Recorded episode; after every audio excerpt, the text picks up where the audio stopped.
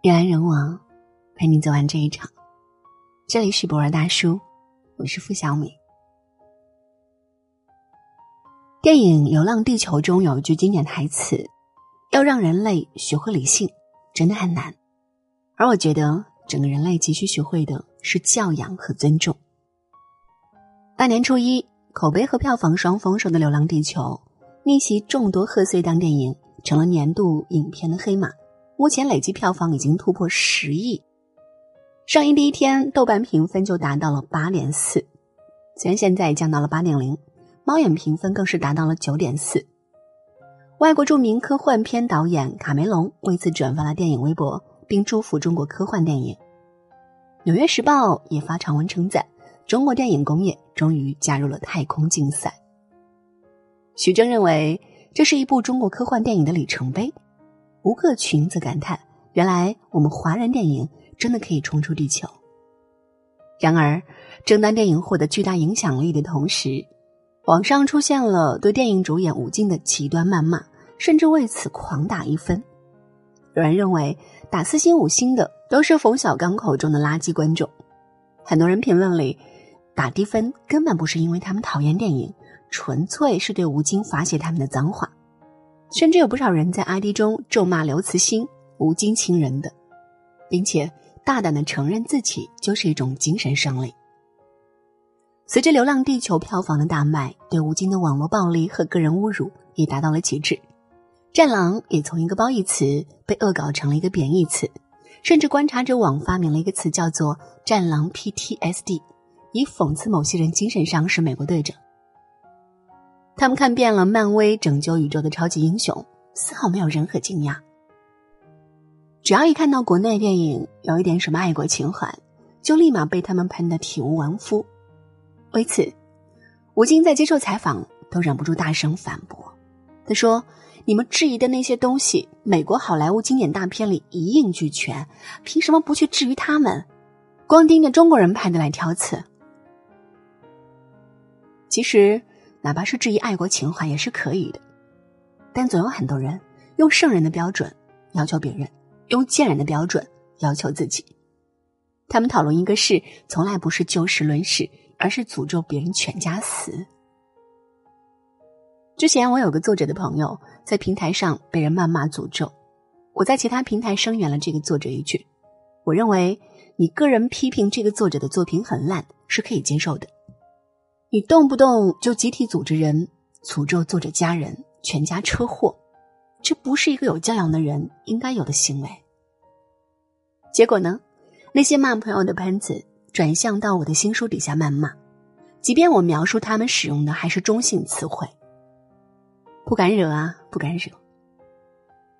老舍认为，这个世界上有一种人最可怕，凡是他所不会的，别人若会，便是罪过。比如说，他自己写不出幽默的文字来，所以他把幽默文学叫做文艺的浓汁，而一切有幽默感的文人都该加以破坏抗战的罪过。你不下一番功夫去考察考察他所攻击的东西到底是什么，而只是因为他自己不会，便以为那东西该死，这是最要不得的态度。我怕有这种态度的人，因为他只会破坏。对人对己，都全无好处。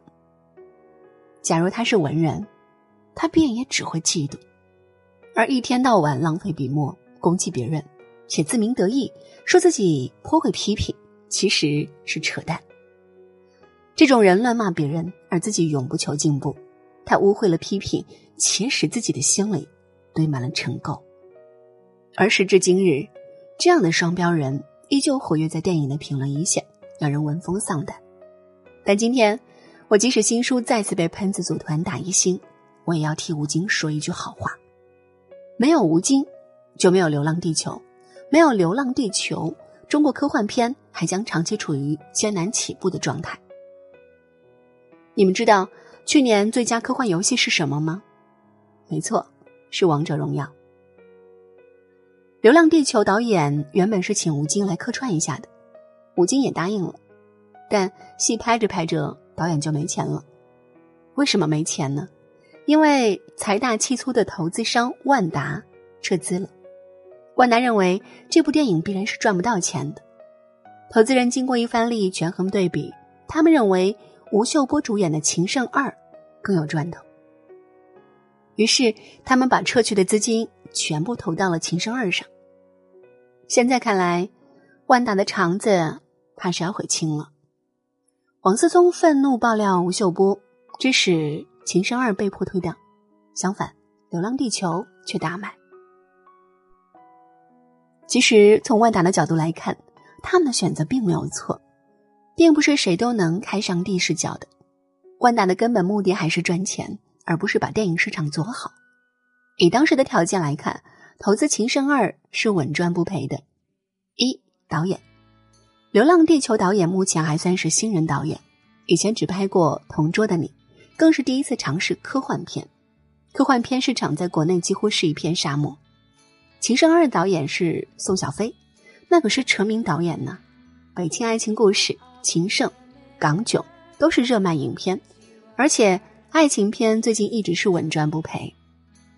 二演员，《情圣二》这边有白百合、雅痞大叔吴秀波，当红新人肖央都是自带流量的。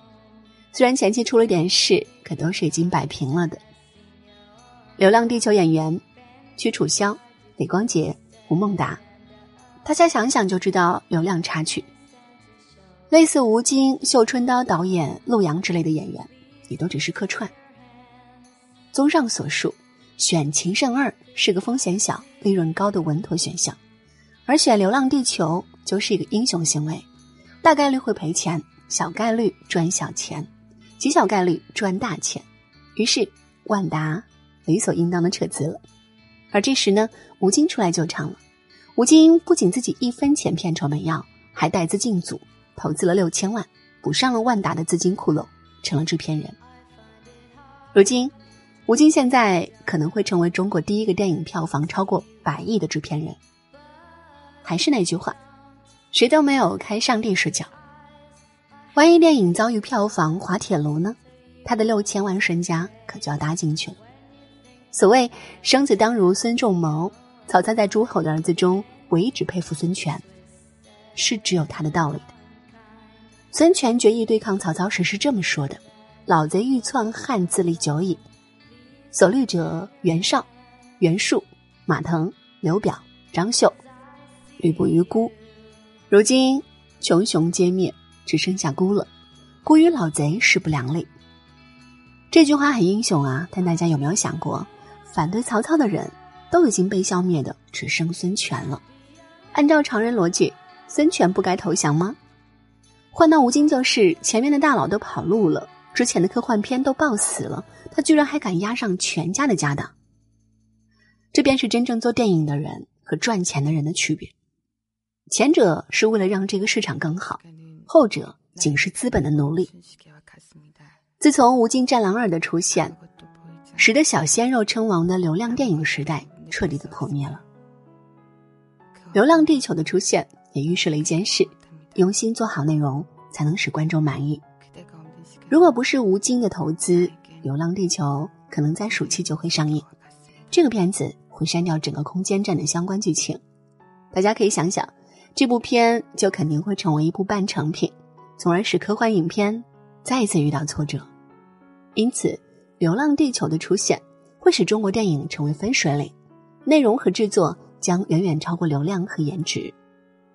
吴京就是在自己最巅峰的时候、最需要谨小慎微的时刻，加入了这样一个被多数人不看好且风险极大的项目，自己掏钱，并运用自己手头上的资源，带给了大家一部精彩的影片。为此，吴京真的有必要这么被骂吗？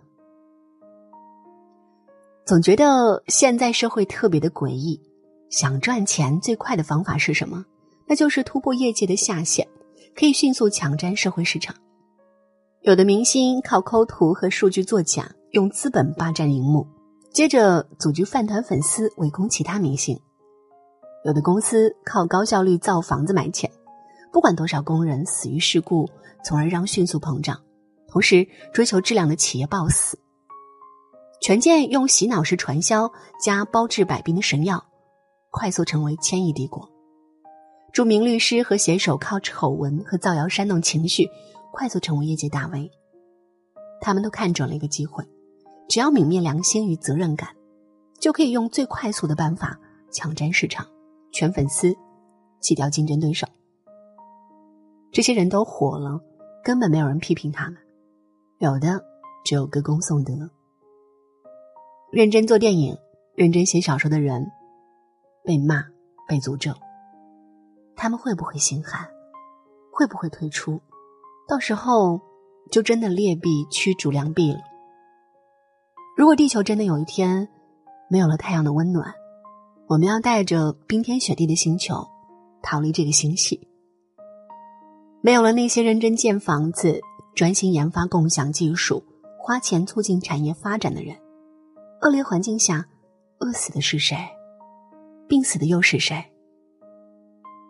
拯救地球，不仅靠英雄，还要靠大家。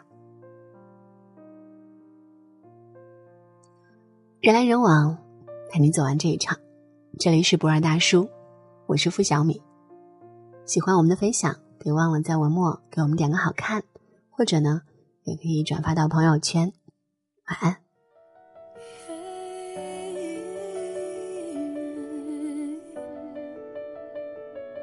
有些话不知道要怎么说，那些欲言又止一笑带过。明明渴求温柔，偏偏覆水难收。沙沙风吹，心湖阵阵不平着火。无人知晓的我。固执的自转头，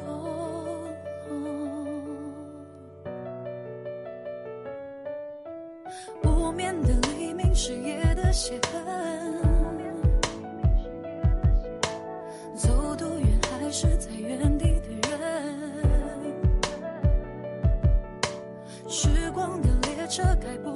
昨天，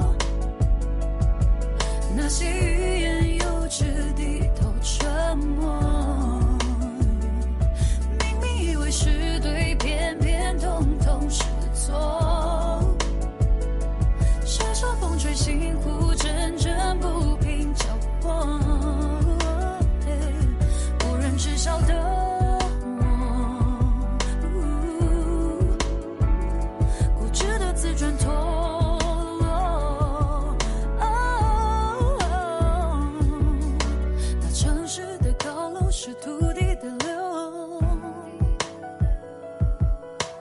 霓虹的喧闹是无声尖叫。